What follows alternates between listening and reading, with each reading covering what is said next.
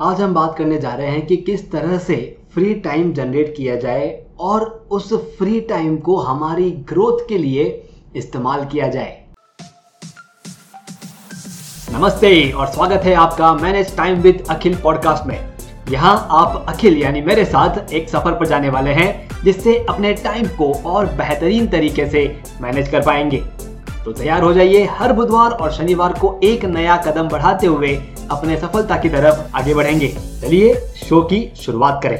जी हाँ दोस्तों, सही सुना आपने। आज हम जिस टॉपिक पे बात कर रहे हैं, जिससे हमारा फ्री टाइम कैसे जनरेट हो, मैं आपके सामने पाँच स्टेप्स रख रहा हूँ, जिसके ज़रिए आप आपके फ्री टाइम को जनरेट कर सकते हैं और उसके बाद मैं आपको बताऊँगा कि कैसे उस फ्री टाइम को आपको अपनी ग्रोथ के लिए इस्तेमाल करना है।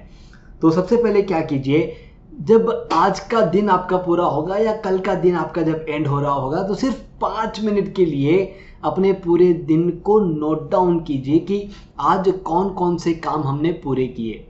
आप देखेंगे कि जैसे ही वो काम आपके नोट डाउन हो जाएँगे, आपको मालूम चलेगा कि इनमें से कौन से काम ऐसे थे जिन्हें करने की ज़रूरत नहीं थी।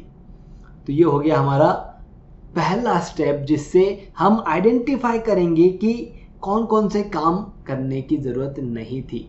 अब जब मैंने मेरे क्लाइंट के साथ ये शेयर किया तो उन्होंने सामने से पूछा कि, सर, किस तरह से ये पाँच मिनट हम हमारे लाइफ में निकालें? हम बहुत बिज़ी चल रहे हैं। बिल्कुल भी टाइम नहीं है। मैंने कहा, पाँच मिनट जल्दी उठ जाइए।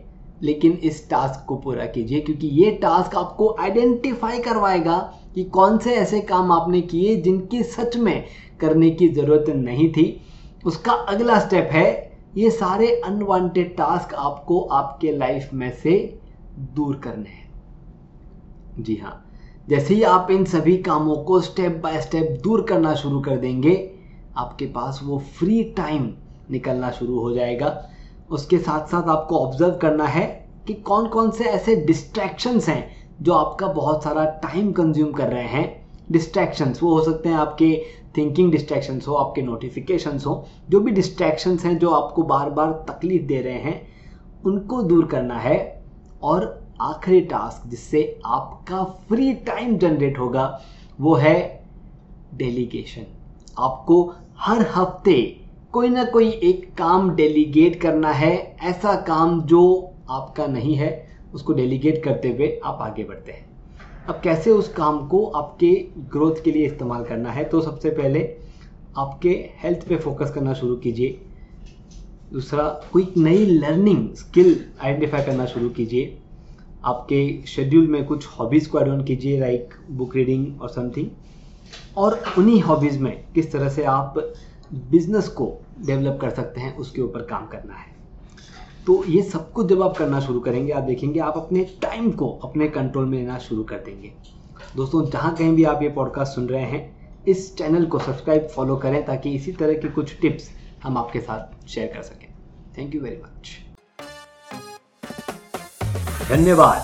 आपने सुना manage time with Akhil podcast का यह एपिसोड जिसमें बताई गई टाइम मैनेजमेंट तकनीक के ज़रिए अपने जीवन में हम एक कदम आगे बढ़े। अगले एपिसोड के ज़रिए अगला कदम उठाने के लिए इस चैनल को शो को सब्सक्राइब ज़रूर करें। ध्यान रहे, आपके रेटिंग्स और रिव्यूज़ से हमारे बीच की दूरियाँ कम हो जाती है।